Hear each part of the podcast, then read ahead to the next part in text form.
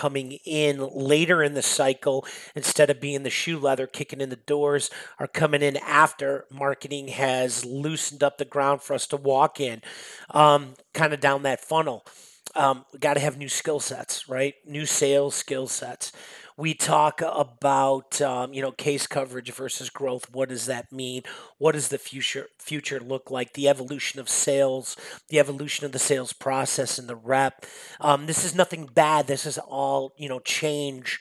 It's all about how do we get better tomorrow? How do we get better every day than we were you know, yesterday, and uh, I, I, just love the saying that he said you can just be better than your competition, and uh, and continue to grow. And um, without further ado, please listen. There's just a ton of stuff in here.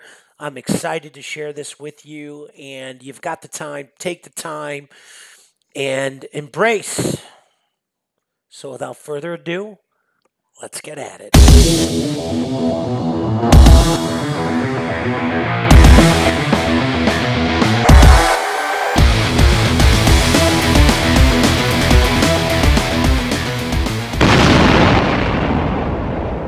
Welcome back, everybody, to another episode of the Medical Sales Nation. I'm excited to have Ted Newell on the uh, podcast today, who um, has a sales um, consultancy business. He also has a podcast. He's creating a uh, a new uh, community on. Uh, uh, on the internet for uh, med device people to get together. But instead of me going through all that, Ted, welcome to the Medical Sales Nation.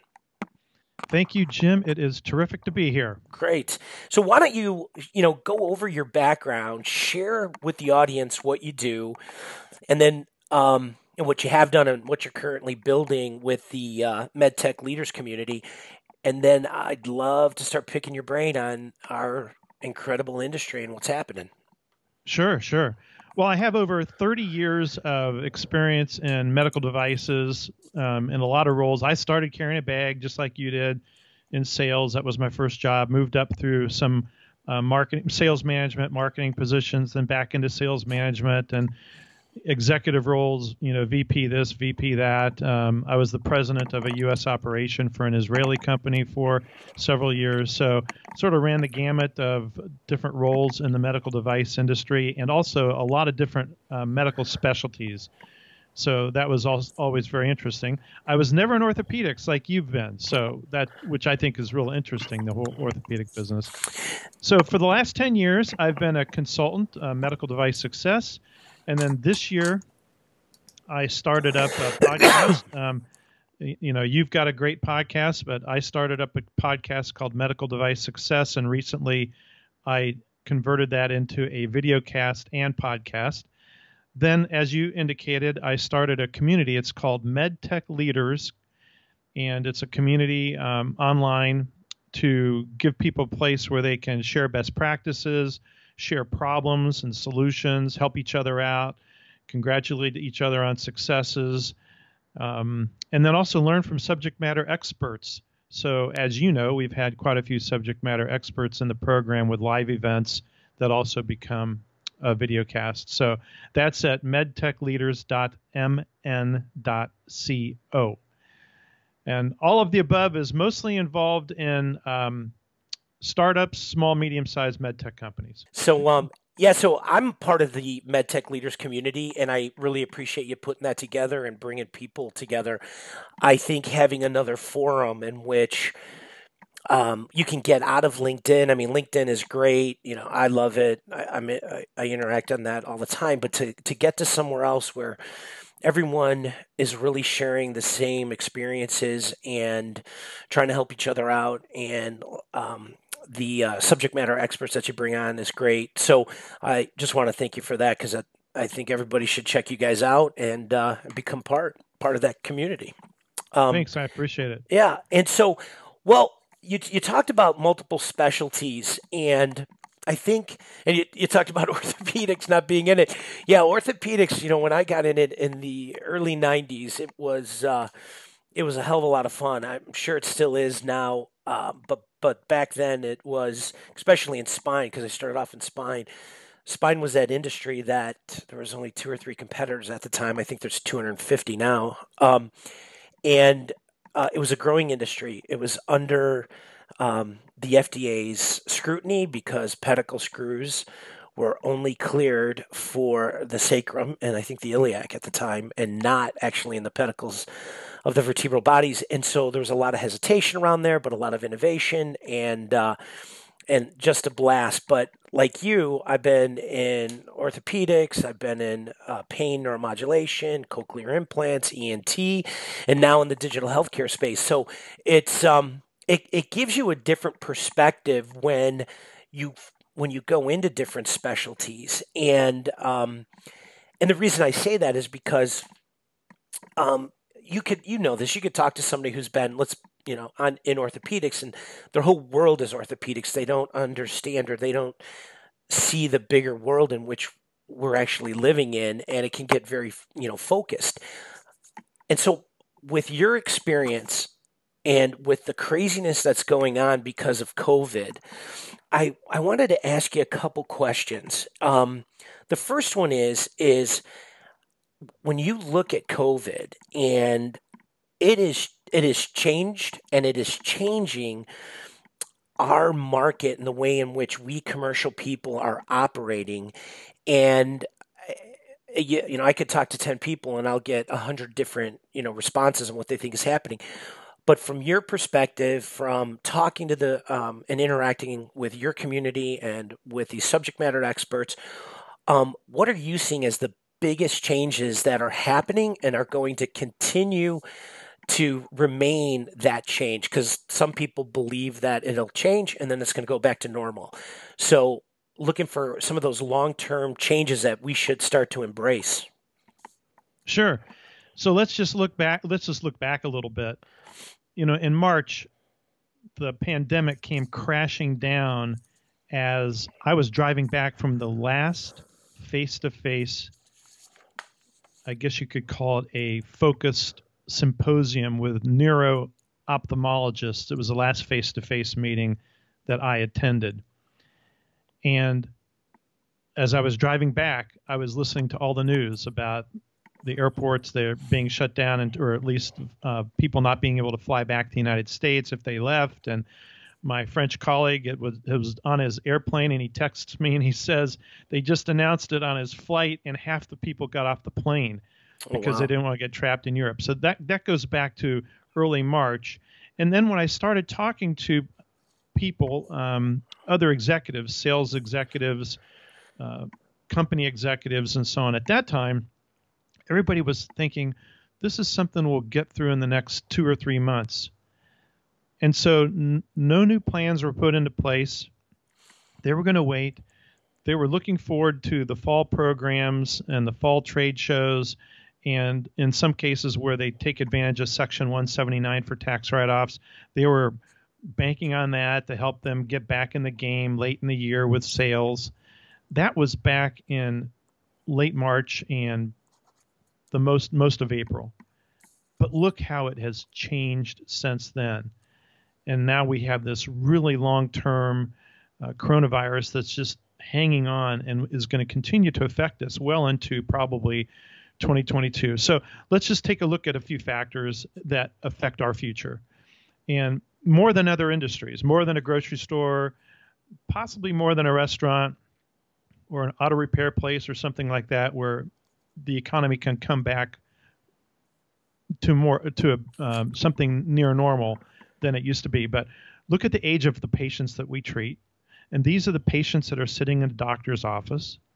And look at the age of our doctors. A lot of our doctors are in their mid 50s to early 60s. Look at the condition of our patients. And then you look at the guidelines that came out from the AMA, the CDC, and AdvaMed related to sales access to healthcare professionals yeah. and facilities. I mean, look at all that and then take be a doctor. Like we interviewed some doctors for a program not long ago and they can't take a risk of getting exposed because if they're exposed and they have to follow their practices or their clinic or the hospital protocol they're out of business for 10 to 14 days. Yeah.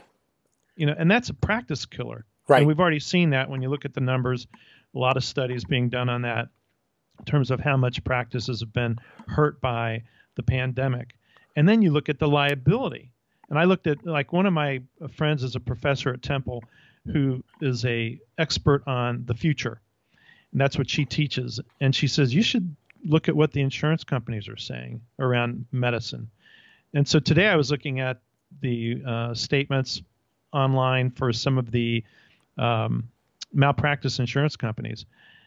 Uh, they're pretty vague. You don't want to be, as a doctor, you don't want to be on the other end of of a lawsuit unless you you've got some really clear factors in your in your in your um, favor. So there's all this stuff is going on, and then the vaccines they've been delayed a little bit. How long does it take for a vaccine to be effective? You throw all that stuff together, and we're looking at this pandemic affecting us well into 2021 and possibly you know halfway into 2022 before we start shifting a little bit back toward what normal used to be. And so companies have to plan for that. Individuals that are managing their careers, they have to plan for that. And companies have to plan for that. Yeah, it's um well it's interesting though too, right? Because um I have talked to a number of CEOs and very the very uh, aggressive small nimble companies that are really out there trying to get acquired are are being a, little bit more loose with their people and what they're doing and where they're going around the country. Um, and when you when you I understand why they're doing that because they're a startup, right? And they they don't have time to wait. They can't. They've got to get going, and so they're out there doing it. And but at the same time, when I talk to them, they'll say, ah, it's all going to be fine once this vaccine comes out. Well, first it was, everything's going to go back to normal at the end of Q1. This was four months ago. Now it's like, ah, once that vaccine comes out, it's going to, it'll go back to normal. And like what you're saying from 2022, we might see some of old practices come back. But if between now and then, you can figure out as an industry, how can I digitally get to where I want to be without actually physically being there. And if I can do it from now until 2022, why would I ever go back? Because of the the the cost savings, the hassle, like trade shows, right? Um, right. Right. It's you know, I'm going to say this, I'll probably get yelled at by some folks, but a lot of these trade shows, I mean, you're there to promote your product, but you're there to support the, you know, the associations, right? So that Correct. they can have their meeting. And so you're, you're kind of there for that purpose. Um, that just if you're in orthopedics, you're, you're in, in spine, you're supporting NASS because that's your community. But a lot of times going there, not much happens unless you have a breakthrough product. So could you do that online and still support your societies? Well, they're going they're figuring that out now. So if they figure that out now, are we going to go back, you know, in 2022 or 2023 to these huge, very expensive trade shows? I don't think so. And I interviewed uh, two people. One was uh, one woman who is the director of exhibits for uh, Siemens and she is like I think the president of the Healthcare Executives Exhibitors Association. And then I interviewed an executive, and on the same interview, we had an executive from Spark, which is the big trade show booth company that has really shifted going virtual. And they talked about it probably never being the same. We might be going to a hub and spoke system so people don't have to travel so far and risk as much exposure. Maybe the main meetings in Las Vegas but you can drive to Cleveland and there'll be a hotel where you can still at least mix with your colleagues at a safe distance, but and participate and have some com- camaraderie, you know, exchanged. Yeah. But you can drive home that night. You don't have to stay in a hotel. You don't have to have any of this other exposure. So they felt like some of these changes were going to be permanent. And then the doctors we interviewed said the same thing.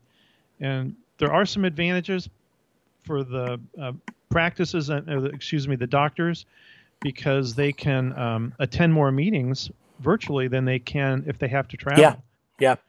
Well, you would The always hear disadvantage is that they can go walk the dog during the break, Yeah. and you, you don't get to talk to them. Yeah, yeah, no, that's true. Well, uh, you'd hear a doctor say all the time, "Hey, I'm I'm going to NASS, but I'm not going to CNS, right? I'm going Right. this one, I'm not going to that one." And now you're right; they can uh, they can get everywhere. And when you're talking to the docs, how do they feel about that? Well, we interviewed three doctors as part of one of our events, our expert panels, and they're very nervous about traveling and being exposed, especially right now, and also far into 2021 for sure. And they liked some of the virtual meetings that they've attended. It's worked out for them just fine. Okay, It may not have worked out for us, but it works out for them. They can get uh, CE credit or CME credit, um, and they can, you know, learn something in the comfort of their own home. You know, one prediction is that perhaps a congress, a medical congress, instead of taking place over three days or four days, it might take place over five nights, where the doctors can c- practice during the day, come back, attend sessions that they want to attend in the late afternoon and into the evening. So I think it's yet to be seen how all these things are going to change. But it, it will be a change, and I think it will be somewhat permanent. It could affect congresses and what we consider the traditional trade show for a long time to come. yeah.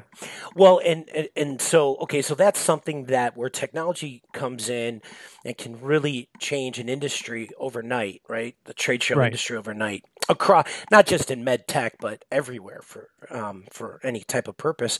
But um, what about you know the sales?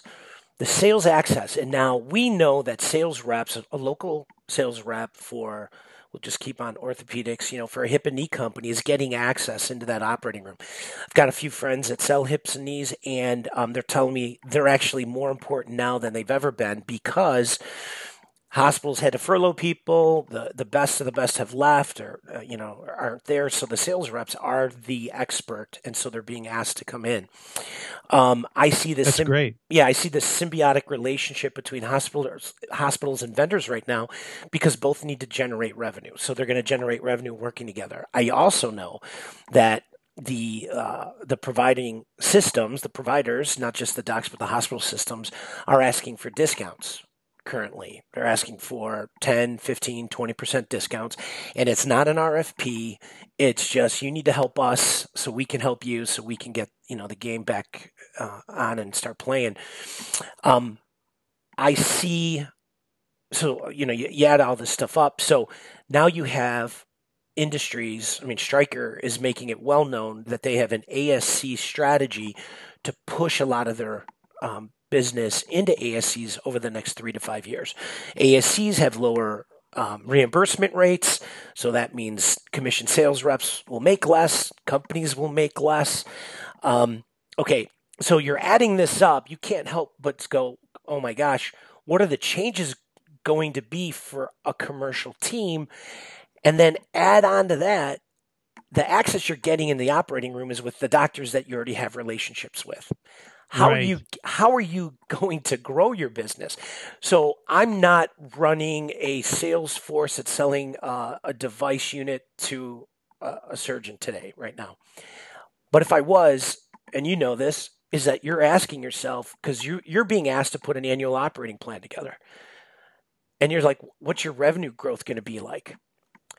Well, is there a vaccine? Is it widely accepted? Uh, Am am I going to be allowed into doctors' offices? Um, I, I, you know, you start asking all these questions.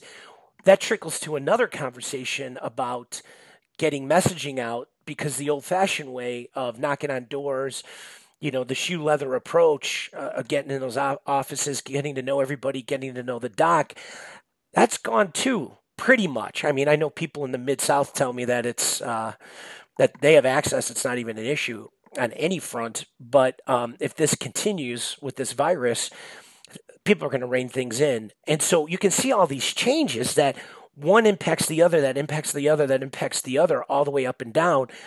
Do you think? Well, first, I want to get your your thoughts on that, and do you think? industry is paying attention to that or are they only looking at solving their near-term problem Q4, Q1? Well, you know, you and I are salespeople by birth, mm-hmm. and we are such eternal optimists, right? And the first people I talked to when I was talking to executives and stuff is I would say, Well, how are you doing? And the first thing out of their mouths would be, Oh, we're doing okay. We're doing great. La, la, la, la, la. And I'd say, Well, you know, how far are you down versus prior year? Oh, uh, well, uh, forty uh, percent or fifty percent, or but I, you know, I think we'll make it up, and you know, whatever. right. So they're very optimistic when you first talk to them. Then you ask for some statistics, and they go down. Some companies have done really well. You know, the companies that are involved in the equipment and that's needed for you know managing the the virus, the the cases in the sure. hospitals. Like I just saw, I think it was uh, three. Uh, um, was it Baxter's numbers came out? They were quite good today, but then there were three other companies that were down. You know, Boston, Varian, and then one other company. Oh, J and J's Med Devices down. So even if they're down for us, ten percent, fifteen percent, that's crushing in terms of your ability to grow. Correct. Your ability to you know hit your plan and so on and so forth. But and I think they'll be down a little further than that. So we have to be realistic. Number one, but we have to maybe redesign what we've done, and we have to wake up. I think a lot of people lost time. You know, by sitting back and think it'd be over really quickly, they lost time. Yeah. But now we need to wake up, you know, get over some of the doom and gloom and think about what we can do. And because what you've been talking about, Jim, is what I call demand generation. And you're right. We used to count on the salespeople to go out in the field and be detectives, not only serve their customers and try to build customers they already had, but we expected them to be in offices, maybe hanging around the operating room, talking to doctors, you know, in cases in between cases that they were working in, but then talking to doctors um, that might be using a competitive product and being like a detective and trying to figure yeah. out can I qualify this guy? Can I turn him into a lead? We really re- relied on that. And think think also about this. Most small, medium sized, even some large med tech companies are really technology and sales driven. It's almost like the marketing department services the sales organization. Yeah. Yeah. The, and, and, it's not yeah. it's not until you get into like, oh, let's say Medtronic or um, you know, Medtronic's a good example, but some of these really large companies, possibly Boston and some others, it's not until you get into those companies that you find that they've been hiring people out of Procter and Gamble or Kimberly Clark or whatever, people that are real marketers. But the small people, I was a sales rep and I got promoted into marketing. Right? Yeah. Yeah, I took a marketing class in college, but what good does that do back then, right? Right. So we have to change what we're doing, and we have to look at demand generation a, a really different way because we can't use the so-called demand generation we've traditionally used. And when we say traditionally used, what you just described, sales reps, you know, the, the sales reps, trade shows, um, yeah, yeah, those kinds of things, basic webinars, but a lot of it was born on the back of the sales team. And then, of course, some other things, print advertising. And if you had a hot product or something that was really new, a trade show could be good for you. You sure.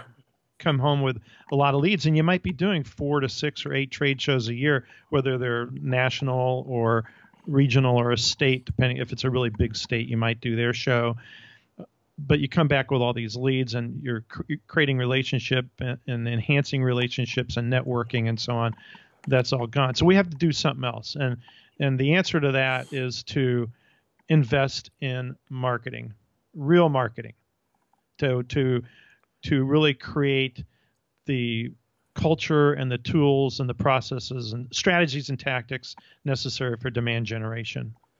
Yeah there's there's no doubt about it. Um, I uh, I've had this conversation with a few people, and uh, Tom Patzel just recently, and talking about you know this this piece of this demand generation that's coming through from a marketing perspective. Um, it's not a marketing brochure right? I mean, when I've run these sales no, organizations. No, no, not at all. Right. And and a sales rep will go, I need a brochure that says this. I'm like, okay, so that's going to increase your sales by 20% if you have this brochure. Well, no. Okay, then let's think about what we really need to do. And so it's not brochures, it's not pamphlets. Um, this is a different approach to grab the eyeballs of the docs. And like you said earlier, most of the docs are in their mid 50s, but the younger docs that are coming out, they're and and you know there are I, I don't want to you know paint a wide brush, but a lot of your younger doctors are on Twitter, they're on Instagram, they're on LinkedIn, they're communicating in different groups. You just have to find it to get to it. I think one of the, the best marketers out there that's doing this is Omar Khatib at um, Protero, I think I'm saying that Protero Medical. Um, he's he's just doing a phenomenal job with that, and uh, um, and gaining those eyeballs and understanding that marketplace and driving revenue. Um, they did it without a sales force. So they were outsourcing, they were at one time outsourcing their sales to uh, Medline. And, but they, you know, Medline's carrying, t- you know, there's typical reps carrying, you know, a thousand products to sell. So this just got thrown on their bag, but the company, through its marketing approach, is the one that drove demand and recognition through the marketing department, which has never really happened before. So I want to take a, just a step back on this because I think this is um, something that we really have to start thinking about, especially if you're in sales management and leadership, is that if your demand is going to come through your marketing team because not not because sales reps aren't important, but because you can't get access to sell, not access to cover a case, access to sell and grow your business. Um, and that's being driven because of COVID. And now you have a sales management team who might have anywhere from seven to 10 reps over five, six states. Well, you can't ride with your rep you know, you can maybe go to an occasional lunch or dinner. So, how does this new marketing that's needed in this environment impact the structure of a sales organization? And what are the needs of that sales organization to go forward? That's a lot, Ted. That's a lot. So, um, okay. Uh, I, think I think I can handle you it. You can handle it. Okay. Yeah. Sometimes I, I so. can just keep talking, Ted. Just no, keep... no, that's okay. well, I, I think it goes back to considering marketing a function that's equal to sales. Yep.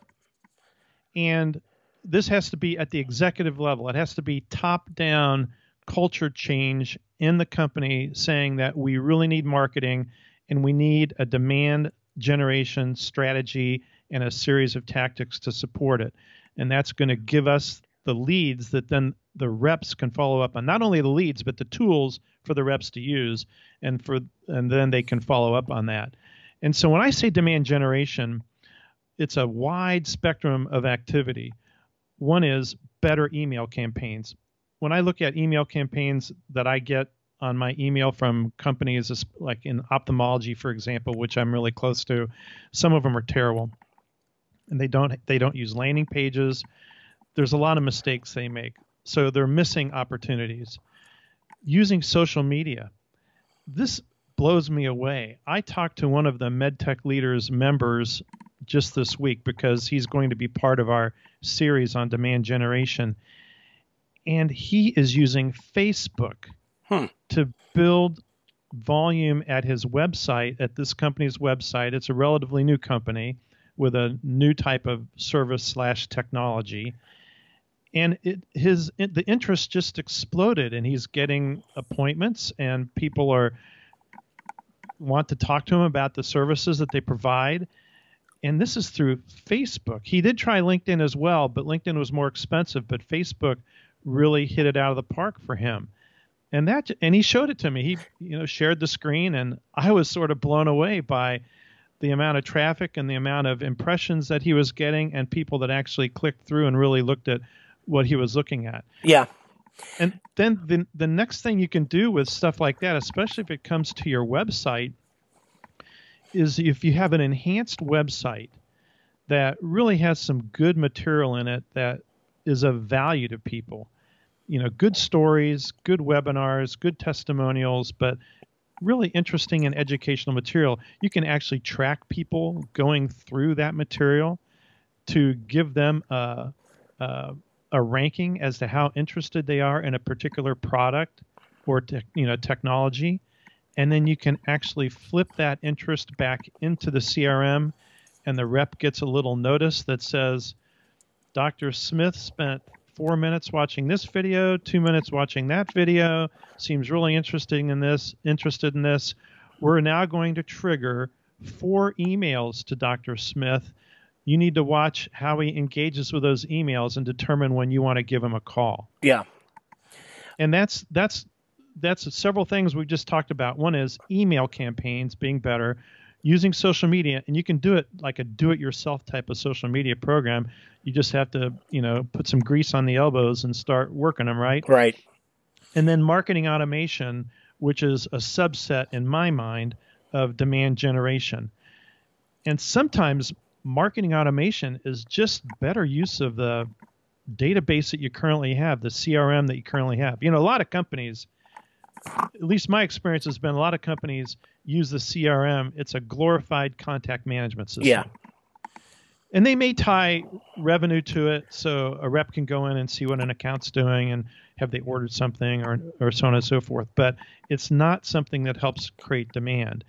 And you can start small by using some demand generation techniques just with your CRM and marketing automation. You already have the CRM, you've already invested in it.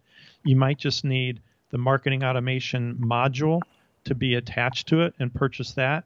And then a couple good marketing people to create the messages that will go out in these sequences because we we both know that for a lot of companies all this marketing stuff all your messages has to be approved and um, but that's where you need marketing people to to create these tools that then can be fed into the marketing automation system. Yeah.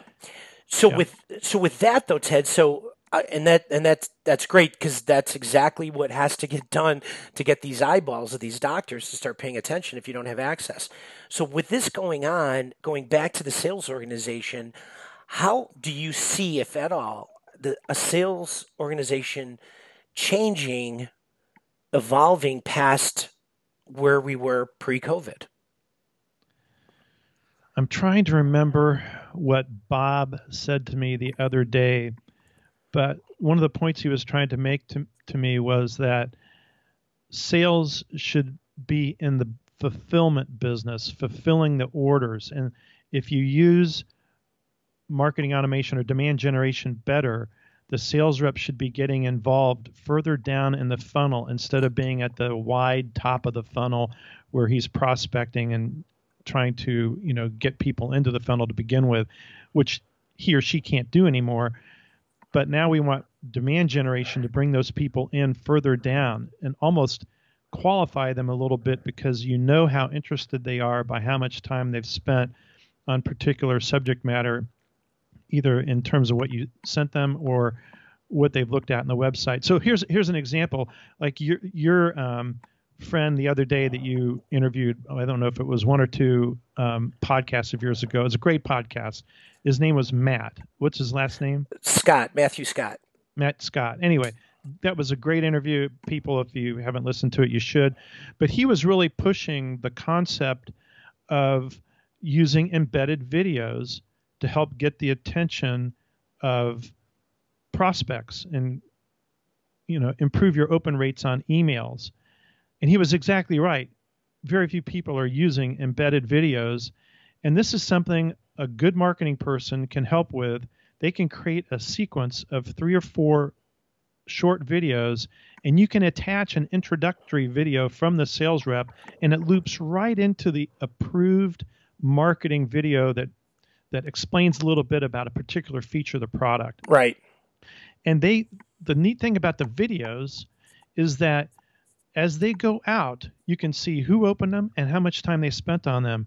And so it goes back to what Jeff Howell at AlayaCare told me in that event that we had on in the community the other day. Actually, this was like five weeks ago. But he said he can actually see that, oh, they watched the entire first video they watched the entire second video that, and these are automated emails that are going out. He doesn't have to press a button. He just puts this person in the system and the system starts working for him, but he can be monitoring it and he sees that somebody's watched two complete videos that featured maybe or that explained two different features of his particular product or service, he's now pretty confident that he can call up. And guess what? The video just gave him permission to get by the gatekeeper because now he can say, you know, uh, Jane, uh, Dr. Smith has watched uh, two of our videos, and I thought maybe I better give him a call to answer any other questions he had. So now it's not so much a cold call over the phone. So he uses the videos then to open up um, a meeting on the phone, which then can lead to a virtual meeting where more details are discussed in a presentation. But you can see that activity on those videos, and now you know what the interest is. And it goes back to now you've brought that person further down into the funnel. They've somewhat self qualified, and you can contact them that's that can all be built into marketing automation. Yeah.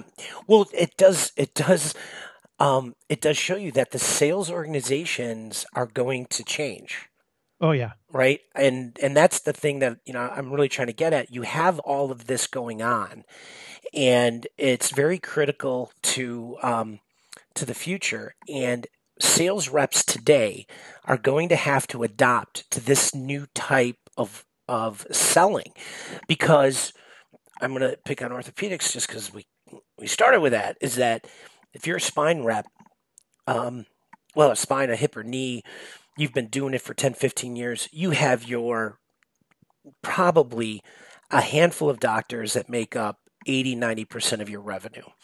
And so you're selling to them, but you need to you need to grow your your business, but you're standing in cases all day.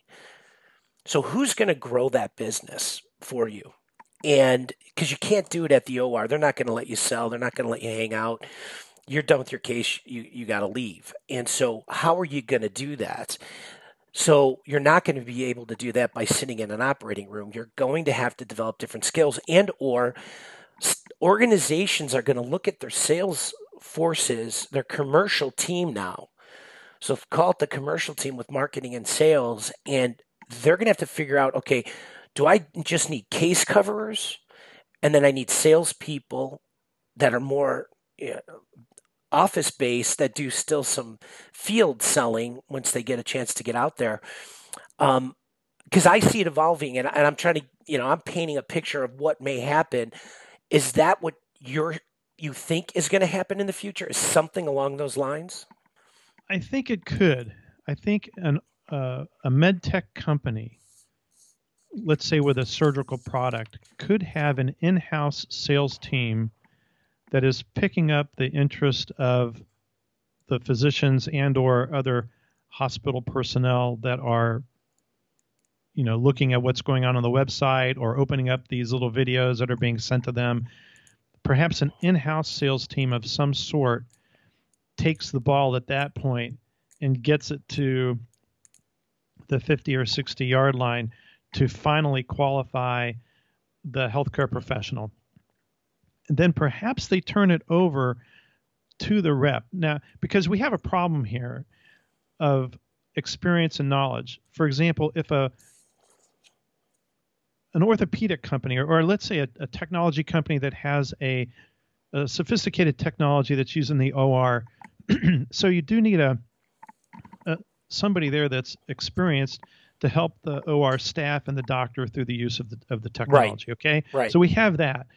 If we totally separate the sales team from that activity, now the salesperson can't say, "Well, you know, I was in a case just the other day, and this is how well it worked out for Dr. Jones when we when we ran into this particular situation." Sure. Or, or Dr. Smith, I know that you have some difficult cases where this, that, and the other occurs, or this is the condition of the patient. And I just saw a case the other day, and it worked beautifully in that environment. And I could have Dr. Jones give you a call.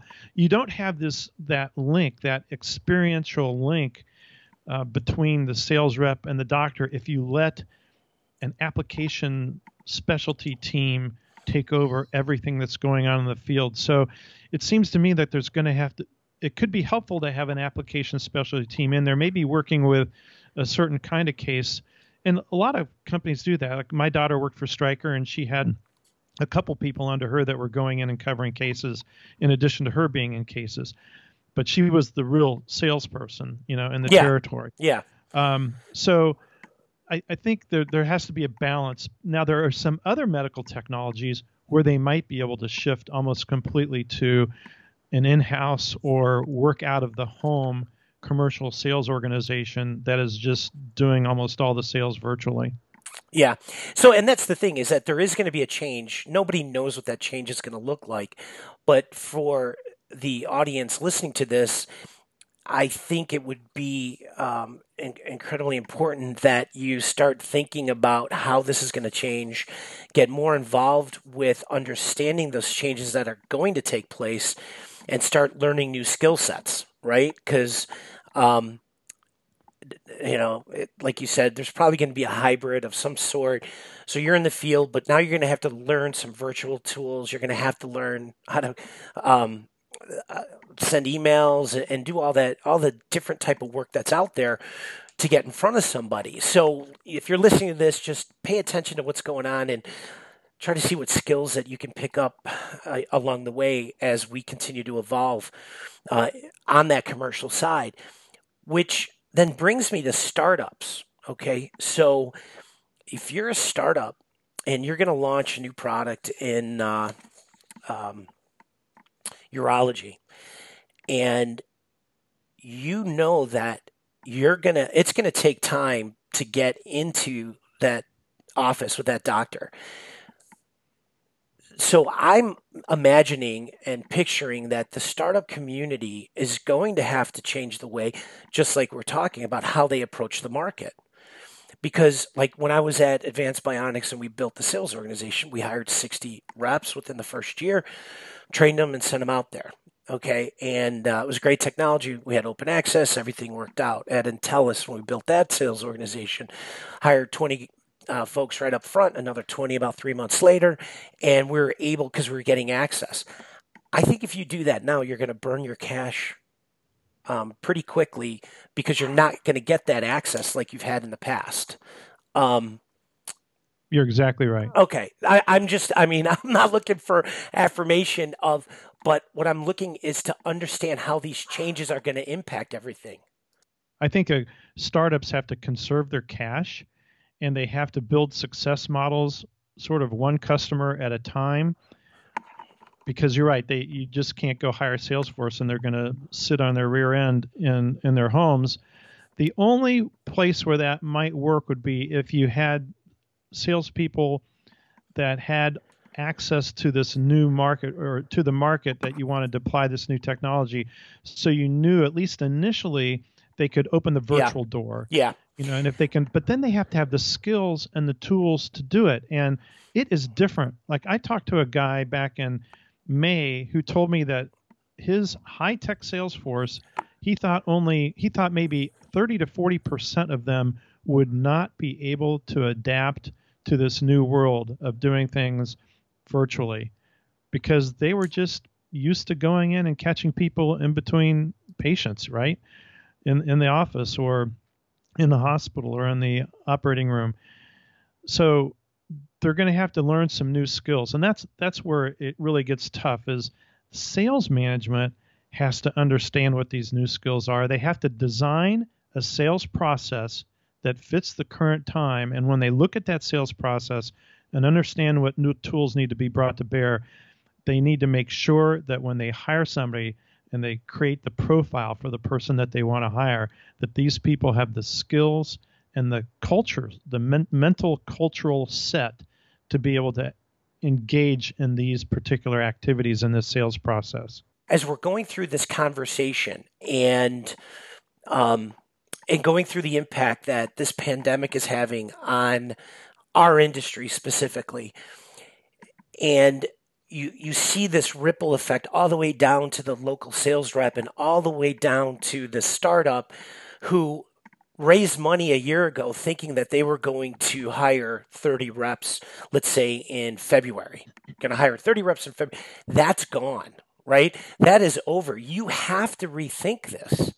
And um, and I've heard from a few companies that are trying to raise some money that they don't actually believe that these changes are going to impact them.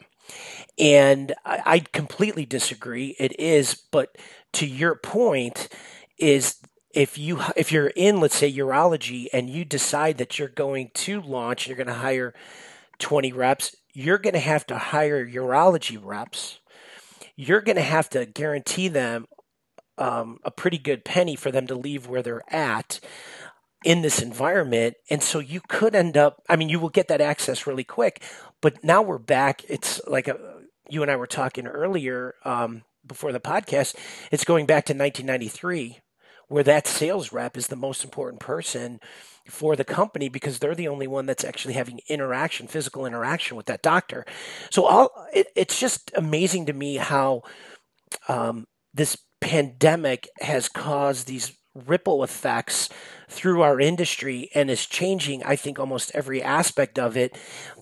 But I think we would have gotten here anyways in 10 years. But it, as others have said, it's just brought up the future 10 years from now up until, you know, up to 2020. So, um, your thoughts on that?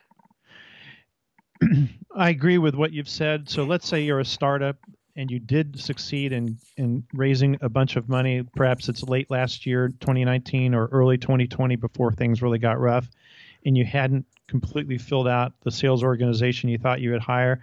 I'd probably hold back and I'd build success models in that sales organization based on the new virtual models, and I would invest in the marketing and the other tools to create that demand, you know, generation that we were talking about before and make sure you had that running smoothly and then think about adding some more yeah. people. But yeah. but I would conserve your cash, but you can do a lot in terms of marketing. I mean, for the price of no offense to salespeople out there, but for the price of two or three salespeople, you can have um, a couple marketing people and a half decent demand generation budget. Yeah.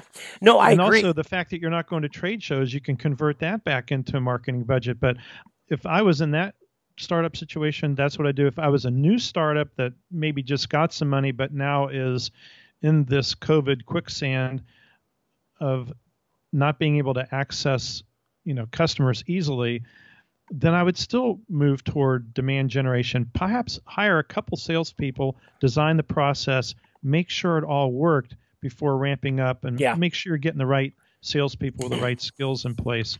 If I was a small to medium sized med tech company that had a sales force and was also in COVID quicksand for the moment, I would really look hard at the people I have on board, determine who is and who isn't going to make it in this environment, and I would cut the people that aren't, use those savings, convert it back into marketing. But you'd have to be you have to be maybe a little bit ruthless, unfortunately, at this time to save the company. Yeah, well, it's interesting too, and that's why you know I love doing these podcasts. I love having people like you on to share these ideas because I love the med device, med tech area. I love my brothers and sisters who are out there selling every day and the managers that are out there leading them. I want them to remain uh, viable and important into this market. That'll only happen if you listen to folks like Ted and others that you need to develop these skills to be able to remain relevant and not fight it. Don't let your ego get in the way of, well, that's not how we always did it. Because I hear that a lot and uh, it, it scares me. So having these ideas and these thoughts that are coming from, you know, people like Ted, eh, I'm just begging you to listen and to lean into it and start talking to your company about it because I, I just, I know it's going to happen right? I know it's going to happen, and it's probably going to happen really quick in Q1. As and I think this from a sales management side, if I've got uh, let's say 20 regional managers and they each have 10 folks, but t- my regional managers aren't getting into the field writing with reps um, because they can't. They can't get into the doctor's office. They can't get in the hospital. Why do I need 20 regional sales managers? I probably don't. So I'm right. to go, but I'm going to go down to fewer but then I have to manage those people I have differently with different skill sets. And that's why I keep saying you see this ripple effect on how this can really start. And it's really going to take only one or two companies to figure it out, and others will follow. So you, you just got to be prepared for it. It's no one's fault if you don't have the skill sets, you know, to do this. Um, but um, it's time to start thinking about it. But you can gain them. Yeah. And I think that's what I would say to the the salespeople in the audience and the regional sales managers, even some of the executive sales managers, is this can also be an opportunity. You can be better than your competition or anybody else contacting a doctor. You can have the best virtual presentation of anybody a doctor's been involved with and have that doctor sit back or that healthcare professional, maybe it's the head of infectious diseases or whatever at the hospital, but you can have that person sit back or that committee sit back and go, wow, this person was really well organized and they just gave us a great presentation, which creates confidence not only in you as a salesperson or a sales manager, but also in the product and the company that you represent. So there's opportunities here if you just go out and learn the skills, and there's lots of places to learn it. You know, on YouTube, you can do like self-learning on on YouTube and a lot of sites that exist on the internet. You know, in the MedTech leaders community, we have a lot of video casts on what we call going virtual, probably seven or eight hours on it. So there's lots of places where you can go learn this stuff and be the person that takes the lead and make sure your boss knows it. Make sure your boss knows that, hey, I just fooled around with this presentation. Is that okay if I use it this way because I made it more effective for a virtual presentation? Oh, and by the way, um, Joe and Susan and I are getting together on a video call. We're going to practice presenting to each other. Make sure that your leaders know that you're trying to take some steps to adapt to adapt to this virtual world, and just be the leader. Be, yeah. You know, even though you're in the field, be the leader. Learn this stuff and make sure that you survive and you're prepared to to make it through the next couple years and be successful. Yeah, no, well said. Because um, you can, everyone can adapt, everybody can learn, and and still be a viable member of this medtech community on the commercial side. It, it can be done. It will be done. It has to be done. So I love the fact that you know you're saying be a leader and take charge. You know, be an active participant in your own life and career, and it yeah. couldn't be any more important now um, than ever. So it's yeah, uh, offer offer to redesign the company's sales process to make it virtual or or volunteer to be on the team that does it. There's so many things that can be done to make sure that that you survive and that you succeed you know in the field. There's there's lots of opportunities here. Unfortunately there's change. None of us like change. I've always hated change. You know i used to be one of those salespeople that sat you know in the sales meeting and they would come in and say well this is going to happen and all of you are rolling your eyes like, oh my gosh, what are they doing to us now? Compensation's changing, quotas are changing. Or they got this product that I think's a loser. You know, I used to be in that same boat. But you got to survive that, and you got to keep forging ahead. Yep, exactly. Um, yeah. So, Ted, what are you doing um, for your clients today? Where's your focus, and are you driving them towards this um, demand generation and looking at how to train sales reps to do this? I don't get into sales training. I would probably refer that out to somebody like um, Richardson Sales Performance, who we had in the community. If you remember, we had um, Brad Ansley speak to us. It was just terrific what they're doing in terms of helping people with virtual sales processes. So I would act. I would help people strategically come up with a strategic plan, the tactics, maybe revise their sales process a lot of my clients right now are actually people that are in the startup phase. They're still working on developing products, you know, engaging some key opinion leaders and so on.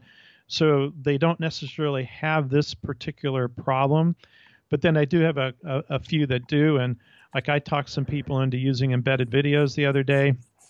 Um, and maximizing their CRM, just a baby step into sure. marketing automation. Sure. So yeah, that's the kind of stuff I'm involved in. That's great. That's great. Yeah. So, um, once again, uh, you know, everyone listening, I, I, would really, really encourage you to check out the uh, MedTech Leaders community. Um, I will when I post this on this podcast, I'll post the link in the in the message on LinkedIn so people can find you. Um, and I know your time is valuable. We're almost up to an hour. It doesn't feel like that. I could probably I, I could probably go for another two hours. I'm uh, in my my own family. I'm not known for being you know curt. So. Uh, knowing your time, respecting your time, any last thoughts you'd like to share with the Medical Sales Nation? No, I think we've done a really good job of covering it. Embrace change, be part of the change as you go forward, volunteer to contribute, to participate in any new initiatives that your company has going, um, or if you're a manager, to initiate the changes yourself and ask for more support from marketing. And sometimes as managers make some tough decisions relative to the mix between marketing and sales and where the expenditures are, but just em- embrace the change and try to turn it into an opportunity. Be better than everybody else. Yep. No, that's great advice. A great way to end yep. this. So, um, be a change leader. Um, just you're, you're going to have to, anyways. So, you know, take take charge. Yeah, get it. Get it. I said get an attitude on that you're going to get this done. That's Just right. Get some attitude. That's right. That's awesome. Well, good. Well, um, uh, Ted, thank you so much for um, being a part of the the show, and um, I really appreciate it. And the medical sales nation out there, hang tough through these times, and uh, good luck selling and learning new skills.